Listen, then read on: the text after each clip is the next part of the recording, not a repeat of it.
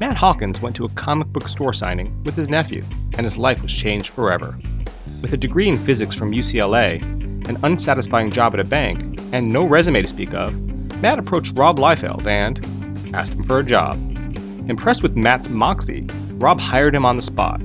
That initial job, answering fan mail, led to more and more editorial responsibility and ultimately launched a partnership with renowned artist Marc Silvestri at Top Cow, where he currently holds the position of president and COO. Matt puts his physics degree to use writing tech based series Think Tank and is now working with Silvestri on the relaunch of Cyberforce.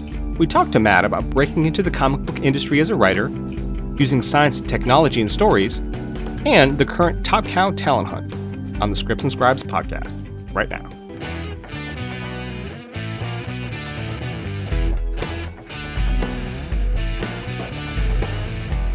Welcome to the Scripts and Scribes podcast. I'm your host, Kevin Fukunaga, and today we're speaking with comic book writer, producer, sci fi aficionado, and the president and COO of Top Cow Productions, Matt Hawkins.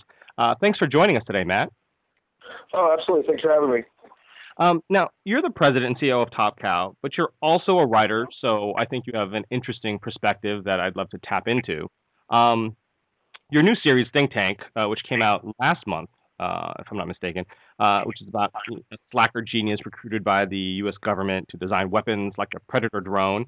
Uh, but he wants to quit, and that's sort of where all his problems start and where the story starts. Um, now, there's a lot of technical and scientific stuff, uh, military stuff in Think Tank. Um, I know you're sort of a science junkie yourself.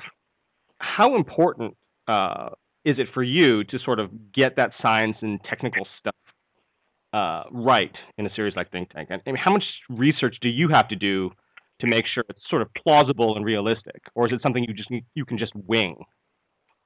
No, I on, on Think Tank specifically, I, I agonize over the uh, the believability and the uh, realistic nature of what I, I, I'm using in the technology. And there's nothing that I'm using in Think Tank that's not based on real tech. Um, I've taken certain things and taken some liberties with them and combined things. Um, but uh, absolutely everything in there is absolutely 100% scientifically possible. Mm-hmm. And I think that alone sort of scares the shit out of people because they look at it as sci-fi.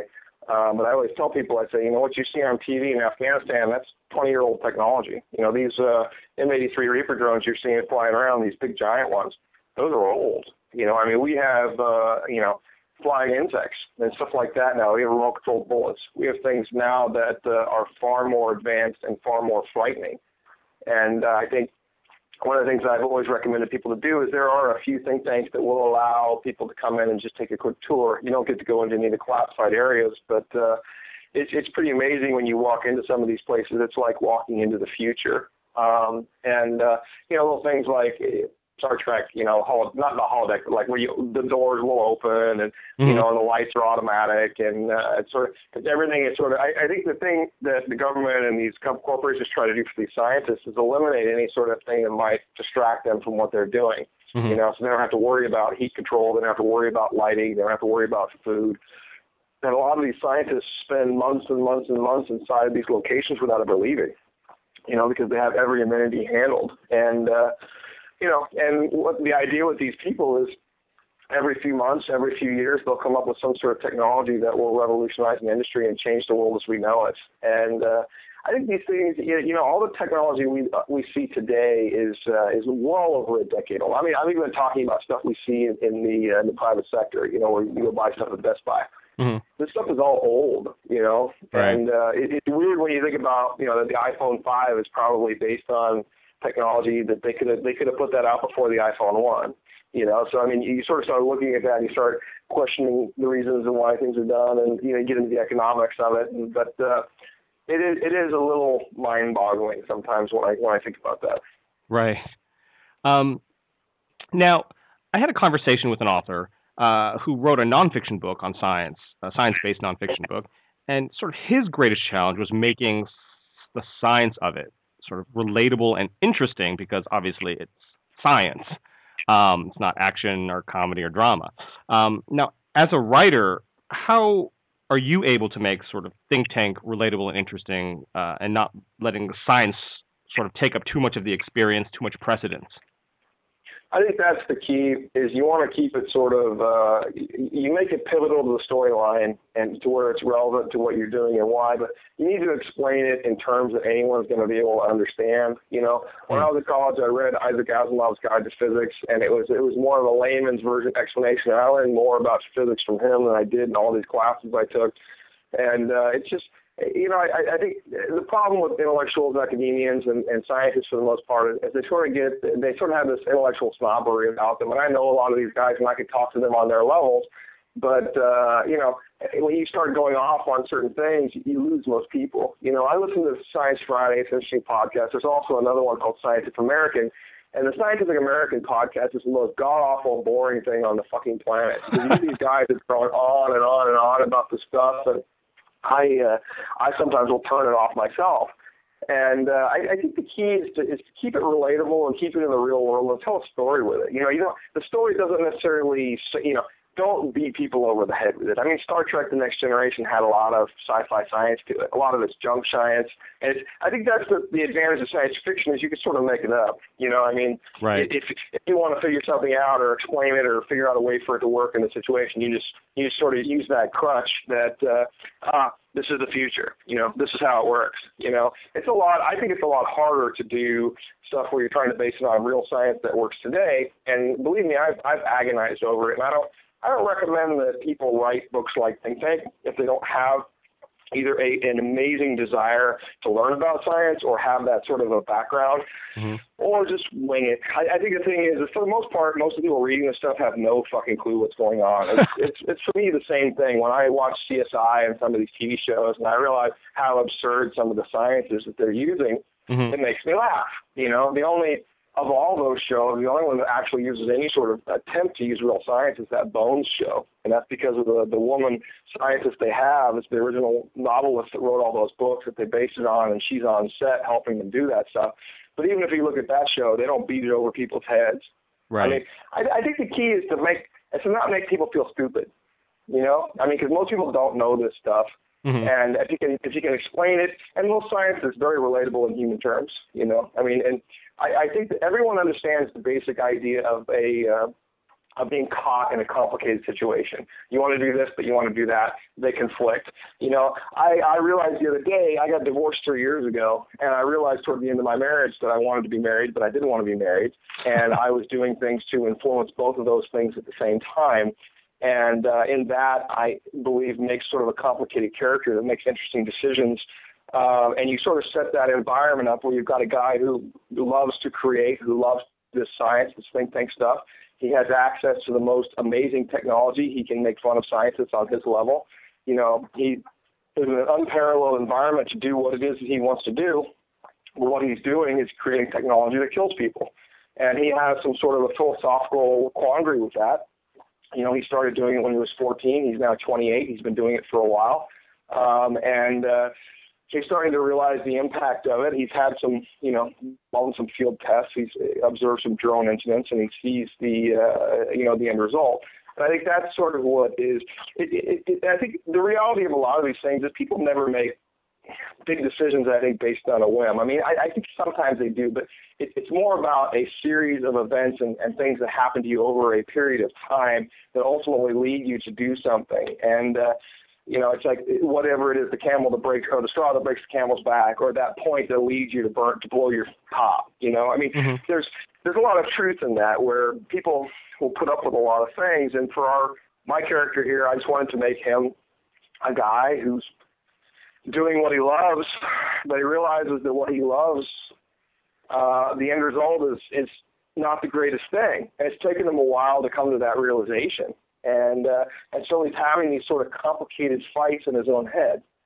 And I think that to me is is, is probably the more interesting thing because you see you see people fighting with each other all the time, you know, and you see sort of the basic man versus man or man versus nature, you know. Right. But you, you, you very you much less often see sort of in what I himself star arcs, you know, and you got a guy fighting himself and people tack these onto stories all the time, but th- that's the core of what this story is really about. Even though it's really him sort of trying to escape this military influence and do these things, it's really him fighting with himself over his own destiny. Right, right. Now, speaking of science, um, you have a background in physics. You have a you studied physics at UCLA, and you have Yeah. sort of an interesting story about how you got into the industry because again, you studied physics. You're not you were not a lifelong comic book fan per se. Um, maybe you can tell the listeners a little bit how you got your start in the the comic book industry because I, I thought it was really interesting. Well, like uh, you know, we were talking about before the call. I, I think I was, uh, you know, working at a bank. I, I was doing work that I didn't enjoy, and um, you know, one day I, I ran into this guy, Rob Light. My nephew asked me to take him to this comic book store signing, and I went with him. I was not a comic fan, and I met Rob Liefeld and a bunch of the Extreme Studios guys back in late '92, early '93. Um, and uh, I waited in a three-hour line um, and talked to some of these guys and their excitement. And then when I got up to the thing, here were these six or seven guys all wearing black leather Extreme Studios jackets. They looked like they were having the time of their lives. I was working a miserable job that I hated. I didn't like the people I was working with, and a lot of the guys I was working with at the bank were older guys that had been there for 30, 40 years. And I just did not want to be set in that trap. Um, and uh, so I just, you know, and the guy right in front of me was uh, John Sibal, who's now an anchor and an artist in the comic book industry, and, and he got hired on the spot showing Rob his portfolio. And it was just a weird uh, event because because I saw this guy get hired on the spot. I just asked him. I said, "Hey, you looking for anybody else?" He said, "Yeah, you know, we need somebody to do letters pages, this, that, and the other thing. You ever done that? You ever written a press release?" And, you know, I lied to him. I said, "Yeah, of course I've written press releases." And uh, I remember the next day, uh, I went and bought a book on how to, how to write a press release. I, I sort of faked a press release and faxed it over to Rob. I came over to his office a few days later, uh, met with Eric Stephenson, who had just been working for Rob for a couple of weeks, and uh, I started there the following week. And, uh, you know, been in the industry for 20 years now. um, I, I've, I think that that's a, a great story. Um, but I, I wanted to say, um, you you sort of uh, kind of came to the, at the industry from a, a different angle, which I think is great. But it was sort of the Wild West back then. It would be very difficult, I think, to do that now. And you had mentioned something to me, which I thought uh, was was sort of poignant. That you, as president, COO, you know, uh, boss over at Top Cow, would not tolerate a lot of the stuff that you guys did back in the day.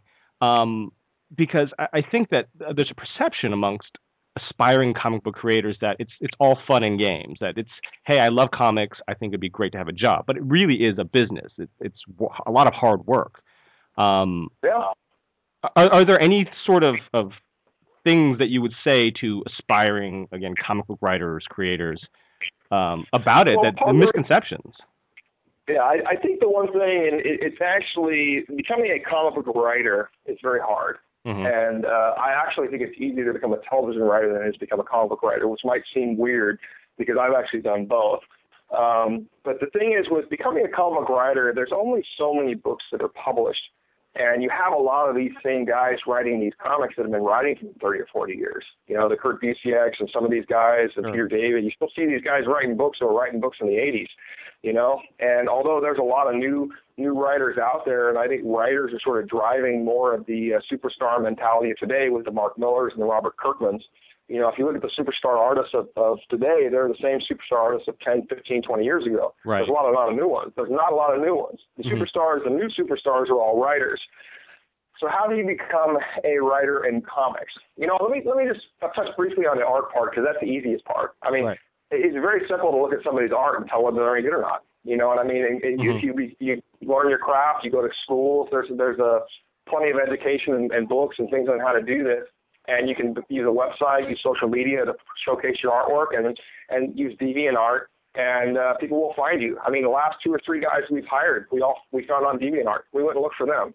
You know, people submit portfolios to us all the time, but usually finding an artist comes down to okay, we need a guy for this, you know, and then we're like, you know, we don't keep stacks of portfolios laying around. It's like, oh, okay, let's go look online. Then we go look online. We'll go look on DeviantArt. We'll email some of our artists and ask them if they know anybody that's available, and uh, that's usually how artists are found. Mhm. Um, on the writing front, the uh, here, here's what I tell a lot of writers: there's really only two ways in, and uh, and, and people aren't going to like to hear this, but I personally do not know of anyone ever Now, I'm sure there are cases, but I don't personally know of anyone that's ever been hired off of a submission, right? A writing submission or a sample. I, I don't know of anyone, and I know a lot of people in this business, the small business. Mm-hmm. You know, so having said that, people are banging out and sending in submissions to comic book publishers all the time. I personally believe that's a waste of time. Right. Um, the, the ways that you can actually break into comics specifically is one, get a job any which way, any which how, as for a publisher. That means, you know, uh, I don't know. I, I don't want to say being a janitor, but you you could be an assistant. You could be uh, a HR person. You know, you could be a backup bookkeeper. I mean, you could do any one of these things into these companies. You could intern. I mean, the best thing I would suggest people is uh, be a free intern. I mean, a lot of people that have come to work at Top Cow, including people that have been editors, including mm-hmm. Renae Geerlings, including Bryan Rountree, and some of these other people that work for me now, uh, or have in the past, were all interns. They basically volunteered to come work for free.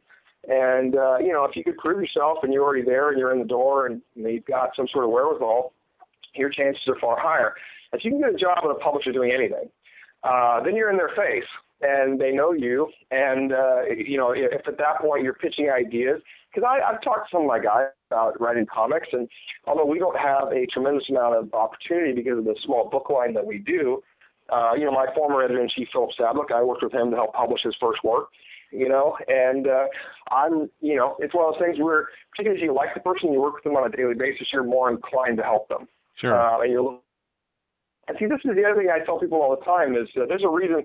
Part of the reason why I write comics for Top Cow is not necessarily that I want to.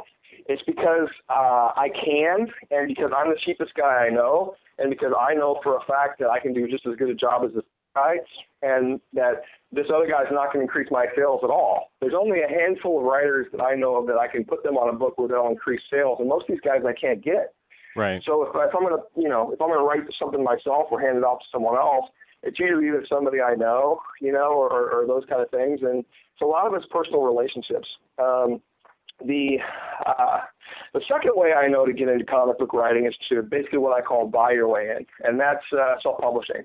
Mm-hmm. You know, and there are cheaper ways to do it now than ever. But um, you know, I mean, I think whether it's digital publishing, web publishing, or whatever we're calling digital comics these days, you can put up material, you can write, you can write fan fiction, the machinima type stuff. There's there's a million ways you can sort of get your stuff out there. You know, I look at guys like Raven Gregory, you know, or some of these guys who are pretty much regular comic book writers. You know, I'm not arguing whether or not they're any good. I'm just saying he's a regular comic book writer now, and uh, he basically self-published his book and uh, spent money doing it. And uh, you know, and he had to hire artists to work with him and help him do that kind of stuff. So, I mean, that's uh, you know, you know, I don't think you need a ton of money either. I mean, you could probably find a, an upcoming artist on DeviantArt, email them and say, hey, why don't we create this prop project ourselves? It'll showcase my writing. It'll showcase your art. Because here's the greatest thing about it: if people just send me a a verbose like writing or submission, like it's a script or whatever it is, I got to be honest. Unless it's like part of this talent hunt where I'm specifically carving out time, where in the first two weeks of January I'm going to sit down and read all these things, I'm just not going to read it. You know, right. and it, I, I, there's so many legal concerns, and part of the reason why we crafted the talent hunt the way we did is because normally people don't, most companies don't take unsolicited writing submissions. Mm-hmm. You know, I mean, for a lot of reasons, people think you rip off their ideas. I mean, there's this there's this crazy thing. I mean, it happens so often that it's annoying that uh, people have the same ideas all the time, and they think that other people are ripping each other off. But it's really not the case because, for whatever reason, whatever TV show that everybody saw the year prior that inspired some line of thinking, or whatever else is in the public zeitgeist, or you know, for a variety of factors, every these two guys read the same article and it gave them the same idea you know, people pitch people tend to pitch the same kind of ideas at the same time. You know, it's part of the reason why I use science journals because I know that most people can't read them, and I go in and get my ideas from those. You know, I mean that's what I did for Think Tank, and that's what I'm doing for Cyberforce. Right. You know, right. I'm, I'm using sort of some of these. You know, I mean, Cyberforce is, is based on biomimetics. You know, I mean that's a lot of what it is, and you know that's a field that most people don't even know what it is. Right. So I'm able to go and use that without too much concern about having, you know, Mark Waid writing something very similar. Right, right. So, but those to me are the two. If you want to be a comic writer, just write. You know, I mean, write stuff, write books, find artists that'll help you. Uh, the problem is getting your scripts read is difficult, Um, mm-hmm. I don't think it's as difficult as breaking into the feature film writing business, but it is uh, it is not easy. You know, I mean, uh, and the other thing I would tell people is you got to understand when people are reading sample submissions, comics, whatever it is. Because people send the best thing someone can give me to show me their work is an actual comic book, and a printed one is even better. You know, and if they give me a printed book or a PDF and I'm looking at it and reading it, I can usually tell pretty quickly whether this guy knows what or this girl knows what they're doing. You know, right. and uh, and, and here's the thing: is when you submitted to a lot, and you have a lot of people that are you know wanting to do this kind of a work. Um, as a gatekeeper to this kind of work, the one thing you're always looking at, and people don't think about it this way, but I'm always looking for a reason to say no, exactly. not a reason to say yes. Mm-hmm. I, I'm always looking okay, why is this not going to work? Why is this shit? Oh, this guy misspelled, you know, totally in the first paragraph. Done. I'm not reading anymore. You know, I mean, you're always looking for a reason to not keep reading it because hey, at the end of the day, I've got my regular job. I've got all this stuff going on. I got other things I'd rather be doing. I don't really want to be reading sample scripts from art from writers. Right. You know. So if I finally do sit down and read one, it better fucking captivate me. And you know, something as simple as grammatical with you know with word check and things like this. If you, if you spell words wrong in some of these things, you're just an idiot. You know, because like I said, for that exact reason that I'm looking for a reason to say no. Right. You know. And that's why brevity is, is, is, is perfect. And I always tell people if you're going to pitch a synopsis of a story idea, keep it short. No one wants to read your 500 page treatise. You know, I want right. to read a two or three page synopsis of what the story idea is and uh, see if I like it. And then if at that point I like it, I want to see if you can actually dialogue and put together, you know, some relevant story beats, some twists and turns, and if what you have to say is interesting. Right, right. Now, speaking of breaking in, uh, I found a third way to break in, and it's something that you guys are doing, which I think is really, really awesome. Because we get emails from aspiring comic writers all the time asking, hey, where can I submit? Who's reading? Who will look at my stuff? Can I go to conventions and hand my specs out? And it's really kind of depressing not to be able to give them really any other options other than yeah, you just create your own uh, create your own book and submit it to Image or Dark Horse or you know cross your fingers and pray or something. I don't know.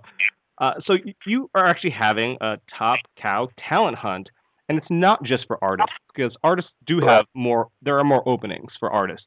Um, it's easier to to like you said to judge art just flipping through a couple pages. You can see if they know their stuff or not. Um, so yes.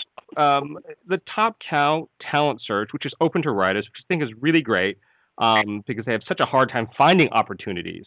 Now, my I guess my initial question is, how did you come up with this talent search, and uh, why did you decide to do this and, and, make it open to writers? Well, we've done a number of talent searches over the years, all been specifically for artists. Um, this year, I, you know, Marc and I were talking about a year ago, and uh, he and I were both relating about how ultimately we got into this business. And you know, ultimately Marc, you know, was given a chance by someone, and I, he told me who it was, and it's some old editor at DC, I don't remember who it was, but uh, you know, and Rob Liefeld gave me my chance. So whether people like Rob Liefeld or not is irrelevant. Uh, he was the guy that gave me my first chance in this business, and he's the reason why I'm doing now what I'm doing. And uh, so at some point, someone basically gives you a chance. Mm-hmm. And for, for us, we have a small line of books. We're doing an ongoing Witchblade Darkness and Artifacts book, and we do a few peripheral storylines. Usually those are ones that either Marc or I are developing on our own. Um, but uh, in, in our Top Cow quote-unquote universe, there are 13 artifact bearers. Now, the big ones, Witchblade Darkness, Magdalena, Aphrodite, and some of these things as well on Mars, we specifically know what we're doing. We have sort of a three-year plan that we're about the first year into. And uh, but one thing we realized um, when we were laying this out was there's these other seven artifact bearers that we're really not doing much with. Mm-hmm. And uh, since since we did this reboot in effect, we restarted our universe basically to give people a uh, a point where they can jump in without having to read 15 years of continuity. Right. Uh, anything we'd done with those artifact bearers in the prior universe was no longer really applicable to what we were doing story wise currently. So the thought was, you know, why not do something where we can we can find one or you know, a couple unpublished authors, um, give them a chance. And uh, my thought was worst case scenario, I can sit and and basically rewrite. You know, if I'm, I'm assuming I'm going to find some people that are good, and the worst case scenario, I, I will heavily edit whoever it is and put out something that's possible. But the, the goal of it was to try to find. There's so many people that want to be in this business that I think are probably have something to say. They've got a good voice, you know, mm-hmm. and uh, I, I would love to be party to bringing in this, this business. than 10, 15, 20 years from now, talking to someone saying, hey, you know, this guy's a top guy, Marc Silvestri, Matt Hawkins. You know, without them, I wouldn't be doing this. I think that's kind of cool, you know, and uh, we thought about that, and and it would be easier for me just to write, honestly, just to write these things myself, sure. or to have Ron Marz or Josh Fialkov or any one of the guys who we on a regular basis write these things. I mean, the idea is we're going to pay guys to write these properties. The reason we, we crafted it sort of the way we did is because creator ownership and work made for hire and these various legal issues are a pain in the ass. I'm not a lawyer. I don't really have to deal with that. I don't want people thinking we're either A, ripping them off or B, stealing something from them. Mm-hmm. So we, we sort of drafted it to where you write these already existing company owned characters. You do, you bring a take to it. If we like your take, we will work with you to publish either a one shot or a mini series that's a spin off for that specific effect bearer since it's not really affecting what we're doing in the larger universe, we can kind of it's sort of a clean slate, you know. And uh, I like these characters, and we sort of are pretty focused on what we're doing in terms of Witchblade Darkness and, and those characters that are more heavily involved in that. But uh, you know, I'm hoping that some guys have some some gals have some cool takes that uh, uh, that we like. You know, the interesting thing is to say is I, I I traditionally always think of comic book writers as being guys, but mm-hmm. I've been surprised at how many women have uh, reached out to us on this talent hunt. And uh, you know, I always see in the print, you know, on these websites about the number of women or the number of minorities writing comics and these various things. And you know, it's it's not something we actually consciously think about when we're hiring people. It's usually uh, who's the, who's the best person for this job, who we already worked with, who do we know that can deliver on time. But uh, I'm actually excited. I, I think there's a very good chance that we can get a uh, a woman to win one of these slots and uh, and get hopefully some sort of new voice for a new generation. I, I don't know. I mean, I, maybe I'm being too grandiose, but uh, you never know. You know, I mean, I it's just if we can give somebody a shot and in doing this over the last few months, because I wrote sort of the outline for the talent hunt in August, mm-hmm. um, and in the last month, month and a half, I've kind of been so I don't know, I don't want to sound weird, but touched is the right word, touched by the outpouring of uh, appreciation from these people, particularly the writers who appreciate the fact that we're doing this at all. Absolutely. So I went and sat down with Silvestri and we talked about the fact that, you know, if we're talking about one or two books a year, it's not really going to affect us that much. You know, why don't we make it an annual event? Because the other thing I realized is there's a lot of people that don't know these characters, and that's the reason, by the way, we made the uh, window so long. It mm-hmm. starts in September, it ends at the end of December. Right. Um, is because I knew there were plenty of people that wouldn't be aware of who these characters are, and they would need to do some research. Mm-hmm. And uh, uh, you know, and then I realized secondarily, once we sort of start talking about the fact that hey, we'll make this an annual event, it's for these people that do all this research. Um, you know, they can always resubmit. There's a few things to consider. Is, is there's no limit to the number. If you want to submit a, a synopsis and a story idea for all seven of the artifact bearers, you can. I mean, I, like I said, I specifically carved out my first two weeks of January to sit down and read all these things the one thing I would encourage a lot of these writers to do, because we're already starting to uh, see some of these submissions, is I'm not going to read them now. I'm just mm-hmm. putting them in a folder, and uh, I'm not reading these things until January because I just don't have time to do it over the next two or three months. So, you know, I would encourage people to not submit now, to sit on them, and to uh, improve them over time. Because uh, I don't know about other people's writing, you know, the way they write or how they or their process, but for me, I rewrite a lot. Right. You know, I typically will write a very quick first draft, which is, and uh, then I will sit on it for a day, and then I will go back in and do a, a heavy edit rewrite.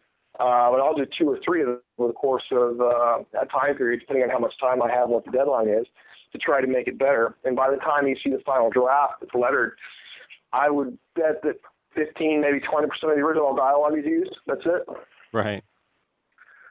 You know, and that's to me, it's like I, you know, we're getting we're getting people sending in stuff now, and I, I don't really understand why. Because I kind of made that clear in, in, in through the documents that uh, you know the thing ends in, at the end of December. And so I would encourage people to take their time, work out the stories, and figure out what they think is the best. And uh, I've made myself available to people through Twitter, through Facebook, through various places where they can reach out to me and ask questions, and I try to answer them as best I can. But uh, you know, ultimately, uh, we're just looking for some good ideas. Right. No, then that, again, I, I, think it's fantastic because uh, it is so hard for uh, aspiring comic writers to break into the industry that this is just really a huge opportunity that every aspiring comic book writer should take advantage of because they don't come along often. Um, well, I guess annually now with uh, your Top Cow talent uh, hunt, but uh, it's not. There, there aren't very many open avenues, so that when one opens like this, it's such a great opportunity. That people should take advantage of it for sure. Um, now, writers submitting for the Top Cow talent hunt uh, need to send you two things: a, a, synopsis, which you had already mentioned, should be uh, succinct. You know, obviously two pages, three pages, something like that, not a paragraph and not 27 pages, um, and an eight-page script. Uh, now, you include a sample script written by Ron Marz for the artists to draw their submissions. Um, for yeah. writers, do you recommend that they use that script as a template? Because I know comic scripts come in so many sort of different formats. Uh, there's no real kind of uh, locked-in format like screenplays. Um, or are you well, pretty lenient in terms of the writer submission script style? I mean, does does Top Cow have a format? Um, no. Uh, most of the most of the scripts we receive from outside people uh, Mhm. are full scripts, and they look more like like film or television scripts where all the dialogue and everything is there. That's not how I write. Um, but here's the thing, and this is where it's going to sound uh, like double uh, standard: is um, you can't really write sort of the old Marvel plot style like I do, where you Sure. write the plot and the artist draws the plot, and then then you write the dialogue. The problem with that is I can't evaluate whether or not you can script if I don't have script to read. Right, right. Um, and and I, here's the thing: I think in the synopsis stage, I, I'm willing to bet we get three or four hundred of these things. I'm Mhm. betting thirty or forty of these are pretty good. You know, so if I, if I'm narrowing it down to thirty or forty, and I'm looking at these, and then I'm looking at the dialogue that these guys write, is uh, you know, if this guy writes a great outline but can't script, or girl can't script, or you know, wow, this girl's like Quentin Tarantino, guess who I'm going to hire? right, you know? right. Yeah. I mean, Um, ultimately, we love to keep working with these people. So we're trying to find talented people. So, you know, I think, eh, you know, it's hard to say. I, I there's so many resources online about writing, and, and I look at a lot of them, and I think so many of them are wrong. But uh, that's just my personal sort of opinion. Um, I, you know, I don't, I don't know. I mean, I, I people need to, but we need dialogue, we need captions, we need descriptions of what's going on in the panel because there's not going to be art. So I need to know what's going on. If it's confusing at all, I would say if people are going to err one way or the other, make it a little more straightforward. You know, Right. if you got eight pages, you can't do super complicated time bouncing shit. Right. You know, um, and the, the, the goal of it is just to say, oh, okay, this guy can he can dialogue, he can have some characters that talk to each other, he can use he, she can use this narrative that makes this thing work. You know, they can do this, they can do that. Um, and it's honestly it's more of a just a general.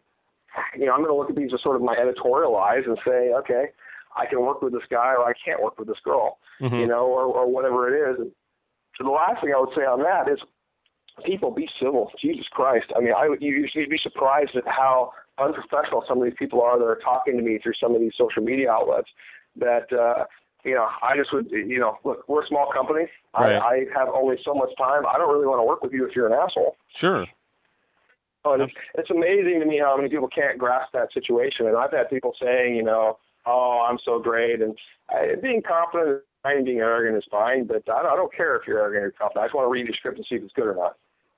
Yeah, I mean, You know? look at it like a, a it is basically a job interview. Uh, and would you go into a job interview making all kinds of demands, being sort of a, a d bag? Uh, you're not going to get hired. I mean, it doesn't. It's it's sort of common sense, you would think. But you would think, but it's not the case. I mean, I have a good friend who runs a video game developer out of Chicago who hires a lot of people. And he tells me all the time he just kicks people out of office because they come in making asinine demands. 23, 24 year old, four year old people coming in saying, hey, I don't work Friday afternoons. Shit like that. And he just kind of laughs and he just bounces them right out. Wow. And, you know, and they always look kind of like, uh, like somebody hit him in the face. And I think it's, that, that gets into more of a societal issue in the U.S. with sort of these uh, entitled fuckers that are coming up in their early 20s right now. But uh, that's, that's a separate discussion. right, right. Um, plus, I think the internet sort of uh, people are so used to trolling on the internet and doing saying things they would never say in real life that it sort of takes it to this level, which is just ridiculous because this is sort of an online job interview. I mean, it really is, and Yeah. and I, I just don't know if people can yeah. separate those two. Well, it's, it's- people need to understand that them telling me that either A, don't like these characters, or B, don't think the rules are stupid, probably not the wisest thing to say to me. No, not at all. If you don't like the rules or don't like the characters, don't submit. yeah, exactly. That's exactly what I said. I'm like, you know what? I just, I laughed. I, I laughed because there's one guy I responded to, and I basically said to him, I said, basically, you just said, fuck you, hire me. What? And guess what? No, no. I, basically, the conversation I had with this guy over the course of a few days, I, I summarized it and said, basically, you came to me and said, "Fuck you, hire me." And guess what? I don't. Life's too short. I'm not gonna hire you. Yeah, I mean that's the worst way to get hired, I would think. Yeah, but you'd be surprised at just how stupid some of these people are. I mean, it just blows my mind. I no, I didn't mean to go off on a tangent, but the point being is, people just be civil, be professional. You know, I mean, it, it's not that much to ask. Sure, absolutely.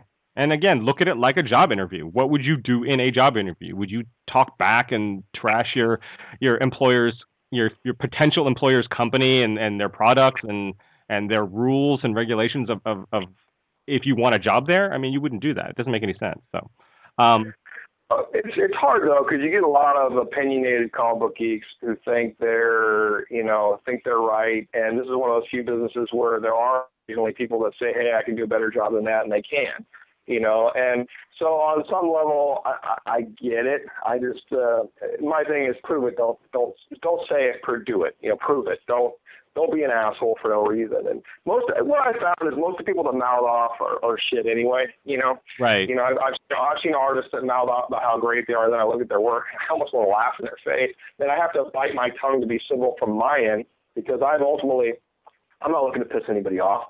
Ultimately, I need these people to buy our books. Sure, sure. Absolutely. Well, and at least one of you is civil, right? yeah, well, I try. It doesn't always work, by the way. I'm sometimes occasionally not civil, but uh, my my my incivility or uncivility, depending on how you want to phrase that, is becomes is generally generated in a reaction to someone else's. So sure. Um, now, just to sort of clarify, is that Ron Marz sample script for artists? Would that work for writers too? I mean, yeah. is that a good template to use? Yeah, you can use the template. I think there are a lot of resources online. There's, I think it's a website, it's comicbookscripts.com. I can't remember what exactly it is, but if you Google book scripts, there's plenty of scripts online. And I, I would say find a writer that you have respect for, you know, whether it's Alan Moore, Mark Waid, sure. you know, Neil Gaiman, one of these guys that clearly is a titan in the field. Right. Look at how they do it and, and emulate the format. You yeah, know? and if, I mean, that's, if, if listeners go to our website, scriptsandscribes.com, and under the resources tab, uh, we'll, we have lists of, of places you can find good comic book scripts. Uh, I just wanted to clarify with you if you guys had a specific Top Cow template that you guys use uh, for all your writers, or if, if as long as it's a good, solid comic book script, not Marvel plot style, but a solid, good, solid, detailed comic book script from any artist or any writer, excuse me, if that would suffice. So, and I think you answered the yeah. question. Yeah, we we do not have a uh, standardized format now. Cool. Um, now, uh, talking about the and and I've I've heard you talk about the answer to this, but for other listeners who may not have heard, now there are the, the seven uh, top cow characters, the you know the uh, that you have listed on the submission guidelines: Tom Judge, Floriana Silvers, uh, Sabine, you know, et cetera, et cetera. Um, you're not accepting any submissions with new original characters. But what is your restriction on including villains or other ancillary sort of non-principal characters like you know a mailman or a cop or a waitress or something like that? Just so writers know what isn't isn't within bounds and what's out of bounds for them. I think any unnamed, you know, character that is sort of a uh, like a clerk or a mailman, or there's really no name, and it's sort of a reusable or a throwaway character. All those characters are uh, usable. Um, I don't know that I would make them too pivotal to a script sure. point, but the uh, there are uh, I think 80 or 90 villains alone in the 160 plus issues of Witchblade. Mm-hmm. Uh, you can take and uh, only I think one or two of those has been used uh, since the rebirth.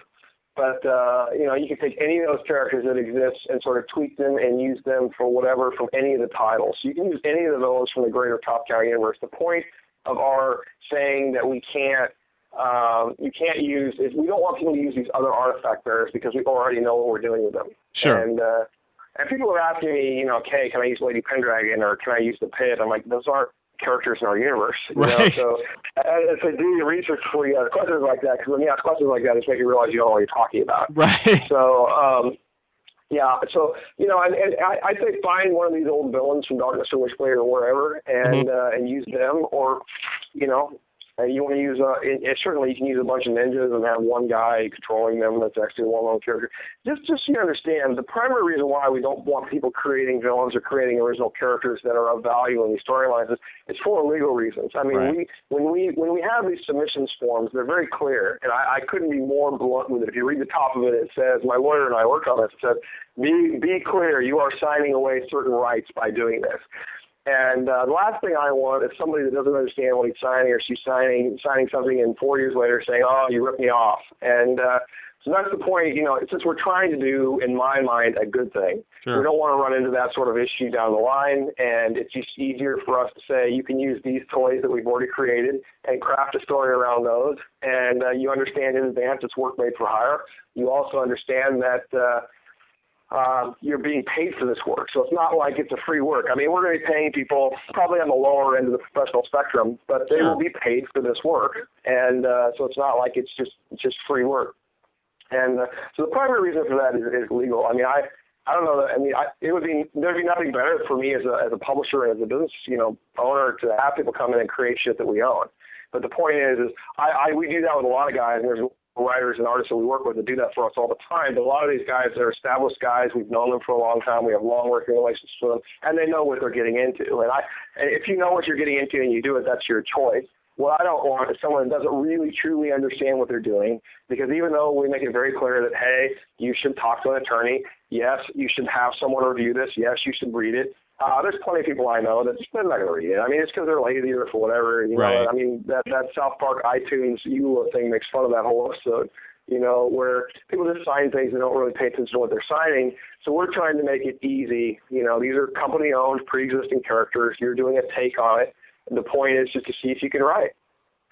Absolutely. You know, and uh, so that's it, it, and is it easy to do it this way? No, but you know, I, I'm not going to make it too easy for everyone. Right, you right. Know, I'm not. I'm not looking to hand somebody. You know. You know. I want somebody to actually have to work for it. Well, plus, I think you have to take into consideration, not you, but listeners, uh, aspiring comic book writers, that is it easy to have all these specific rules? No, but you have to realize if you've done this for long enough, trying to, you know, find a way in, this is infinitely more easy than uh, hey, I'm going to create my own book. Now I have to find an artist on DeviantArt that will draw my book, and then I have to find places to submit it to. I mean, this is infinitely more easy. Take advantage of this opportunity. It's it's it's great, and they should be thankful for it. I mean, in all honesty, it's not that strict. You just have seven characters, and uh, you sign a release form, which is pretty standard in terms of submissions of almost any kind unsolicited submissions you have to sign, whether it's a screenplay or you know whatever it happens to be. You're going to have to sign on these forms. I mean, it's pretty industry standard once you've started submitting things. So and I've told people the easiest thing you could do is to pick two of these, make one the villain and one the hero. You know, I mean, I'm not saying these characters have to be heroes. Sure. You know I mean, I've, I've, I'm fine with that. In the situation of your story, if this this artifact bearer is the villain, if this one's the hero, you know, that's probably the easiest way to do it. Right. Um, you can go through the pantheon of the Top Cow universe if you want, but um, you know, like I said, you're gonna have to dig through. Unless you're a already a Witchblade fan, you're talking about a lot of research and right. probably expensive research. Expensive research. So um, there's like there's a, a, bunch of different ways to do it. Mm-hmm.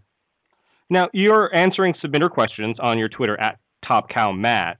Are there sort of yeah. any answers to questions or questions that have been repeated or especially useful questions that you've answered already that you feel might be list, uh, useful to listeners so you don't have to answer it again a hundred times or that might be especially helpful? Um, I mean, some of these we've already touched base in about sure, using sure. the characters or no original characters and using, you know, Mailman X or whatever it is. Uh, on the art front, people are asking because the sample script we put up does include Witchblade and Darkness in it. But the point is, look, I'm not stupid. Of course, we're actually, you know, the the limited not Witchblade, not Darkness for the for the writers. You know what I mean? The right. uh, the sample script. If we're putting up a sample script and it's eight or nine pages, we're expecting you to draw those characters. It's, it's like I said, we're not what you're drawing is not what we're going to publish. It's just to see if you can draw or not. Right, right. Um, but uh, yeah, I, I you know, I, I just my encouragement, like I talked about earlier, is I'll just tell people to take your time. I mean, there's no hurry. Do your right. research. You know, I, I think uh, Artifacts 19 to 21 is a really good arc that Ron Marz wrote. It was a three-parter that introduced one of the artifact bearers, uh, this girl Rachel Harrison, who's a doctor who has the Heartstone um, that mini arc inside of that running book, I think, is is a great example of how to reintroduce one of these artifact bearers post rebirth in terms of what we're doing now. And I, I sort of on social media, I sort of related that that uh, if you want to just read a book on kind of a template on how we like these things done, that's probably the best one I could offer. And that's Artifacts 21. I think came out a week or two ago, and so it's the last three issues of that book. They're all available online. You know, you can buy them. I think they're two bucks a piece, something like that, digitally. It's not that expensive. Is it on um, Comixology? Yeah, they're on Comixology. Cool. Um, it's Artifacts 19. To read the first 18, to read that either, because uh, it's sort of a standalone story. So if you read Artifacts 19 to 21, I think that's a good arc. Cool. Um, and uh, so, on a side note, are there any other writers other than your top cow guys? Or, who are some of your favorite writers or writers you would like to work with? Just. Oh wow. Um, you know, I think for the most part, I've worked with most of the guys I wanted to work with in my career. Um, I, you know, of course, I, I worked with Alan Moore back in Awesome Comics oh. back in 1996. I worked with a lot of these guys that are sort of these bigger name writers. I worked with Mark Millar. I worked with Robert Kirkman. You know, I've worked with Sure. I worked with a lot of big name writers. Um, I think the only guy maybe that I've not worked with that I would like to is maybe Neil Gaiman, but I just don't see that ever happening. So it's sort of a you know he doesn't really do comics anymore, more of a novelist and doing other things. Right, right. I've always been a big big Gaiman fan. Um, I here's the thing about comic writers. I mean, even some of the bigger name guys are really not all that unattainable. Right, right. Um, what's coming up for Top Cow besides uh, uh, the, the the talent hunt and uh, uh, um, think tank continuing and things like well, that. I think, I think in the, the, in the re- Cyberforce. Yeah, Cyberforce is sort of to me the uh, the biggest thing we're doing, and actually what I was writing, I was finalizing the script for the first issue as you called me. Uh-huh. Um, so we're working on that today. The script's got to be locked and lettered Thursday, so um, that is in the immediate. I think Cyberforce is probably um, interesting because we used the Kickstarter to raise the funds to give the books away for free. So the first five issues of Cyberforce are actually being uploaded for free onto the internet, so no one actually has to pay to read those. Uh, and they're available in the comic book stores, kind of like Free Comic Book Day was, where uh, the idea is for comic book stores to give them away. They may not, you know, I mean, it's entirely possible to them they sell them, but uh, I think sure. they'll be cheaper um, at most. I think the retailers are paying a quarter a piece for them or whatever it is, but I don't right. see them charging more than a dollar for the books. Well, but, hopefully, hopefully they don't, since that's the uh, you know initial sort of reason to do it. Because I did see your Kickstarter campaign, which I thought was was awesome. I mean, give people not just one issue and not just on Free Comic Day with us, with a lot of them are samplers. It's not even a real comic half the time. But to give five right. issues, there's no reason for someone, even if they have to pay the quarter, whatever. There's no reason not to try it, you know, for that kind of. Well, that was the idea, and you can get the print. I mean, you may have to pay for the printed copies, but the digital versions will be up, will be free. Um, and um, and sort of the idea with that is uh, we've given away millions and millions of comics over the years, and I've not seen too much uh, translation into paid books. Sure. Um, you know, and even when like on Comixology, where we'll have the first issue of a book free of a graphic novel. I mean, I think the click-through rate of free to paid is 100 to one, which is actually not horrible because it used to be a thousand to one. It's actually right. uh, gone down. Um, but uh, the idea with this is if we can condition people to, to reading a book over a longer period of time, and it's, it's good, it's good content, then uh, hopefully they'll come back for more. Yeah, absolutely. Give them a chance to get uh, attached to characters and into a story um, before making them, not making them before you know you, you're asking them to pay for the content, and and it becomes sort of, you know, a real want. Like this is a great book, as opposed to one little sampling. So I think that's yeah. So I think a lot, a lot of what you see in like you talk about samplers or sure. content that's free or little mini videos or movies that are free. The one thing I can say about these, and this isn't a universal declaration, but most of these are shit. Mm-hmm. And uh, you know, I mean, how many free videos you got to surf through before you find something worth watching? You know, right. and that's so, so many free comic books on these digital web sort of websites that like Zuda or Drunk Duck or any of these things that are digital webbing. I mean, a lot. There's some good ones. There's some great ones in there, but you gotta you gotta sort of wade through the 20 or 30 annoying ones before you get to the good ones. Sure. And uh, so, you know, in terms of free online content and what we're talking about is we wanted to deliver something that was, you know, high quality. It was on quality of, uh, you know, what you'd expect from any of our regular full color printed full price books. and uh, just honestly, it's more of an experiment than anything. I think one thing about us is we're intentionally small. I mean, we could certainly expand. We've had plenty of opportunities to get investors and go bigger. Uh, we just have never wanted to. I mean, mm-hmm. it's it's been Top Cow is a boutique publisher. It's really just sort of right now creatively run by sort of Mark and myself, mm-hmm. um, and uh, we kind of do what we want, and uh, is what it is. Um, what's the best part of your job? Uh, the creative part. I hate the business part now. I used to I used to enjoy the business of it, but uh, the business of it just annoys me anymore. Um, I enjoy sitting in the room with the writers, breaking story, talking ideas. That's really fun for me. Mm-hmm. And uh, the creation of it, and then watching, you know, a positive fan response like my think tank book. It may not be a barn burner sales wise, but uh, been very critically positive reviewed, and uh, you know the sales are trending upwards. So it's it's a good feeling when you do something that people actually like, you know, and mm. uh, it's uh, it's for me, you know.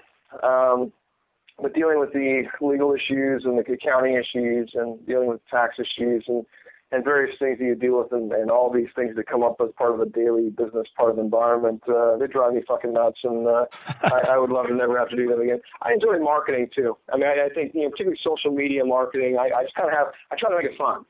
Right. You know what I mean? I mean, the one nice thing about us is uh, I can go on Twitter and on the Top Cow account and say whatever the fuck I want because, uh, you know, I think someone maybe working for me might not have that freedom, you know, because they'd be concerned, oh, what if, you know, what if I say something that Mark doesn't like, and like uh, so I'll go on and say just weird, satirical, edgy shit just to be just to be fun, and yeah, I think people respond to that. You know, I think it's less of a corporate, you know, sort of uh, you know mundane type environment. We try to keep it a little more uh, edgy. I don't know. Yeah. Plus, I mean, how many uh, companies can you actually interact sort of on a daily basis with the you know the founders of the company, the you know the the the guys that run the company. I mean, like can't really do that with most comic book publishers. I mean, uh, so I think yeah, that's, I mean, that's really great. Well, that's and, and fortunately for us, that's we're able to do that because we've kept it so small. Sure. You know, if I was a 25 book line, I wouldn't really have time to talk to anyone. You know what right. I mean? Or, or or would I have the time to deal with these things? But uh, you know, we've kept the business sort of low overhead intentionally, and uh, you know, and every few years there's some movie or some video game or something that makes us some real money. Yeah, no, that's great. Um, now here's the last part of uh, the the uh, podcast. It's a section we like to call rapid fire, which is just five either or type questions. Um, so if you're ready, yep. Uh, better sci-fi, Star Wars or Star Trek? Star Trek. Uh, more interesting physicist, Neil deGrasse Tyson or Stephen Hawking? Stephen Hawking. Uh, more important invention, nuclear power or the internet? The internet. Uh, better cow, Bessie the cow or the Chick Fil A mascot? Oh, definitely Chick Fil A mascot. I love Chick Fil A. and better character, Hawkeye or Hawkman? Uh, Hawkman. I hate bow wielding characters that make no sense to me with guns. uh, Very cool. Uh, well, that's all the time we have for now. Thanks for joining us today, Matt. Uh, you can find Matt on Twitter and, and interact with him. Send him your questions about the uh, Top Cow Talent Hunt or tell him how much you love Top Cow. And find all the details about the Top Cow Talent Search on topcow.com. Uh, and please visit our website at scriptsandscribes.com for more information on all of our guests, archived podcasts, and lots of other great written interviews and information on writing. And if you have questions about the craft or business of writing, you can send us an email to ask at scriptsandscribes.com or send us a tweet to at scriptscribes. There's no at. Just scripts at scriptscribes. Thanks for listening.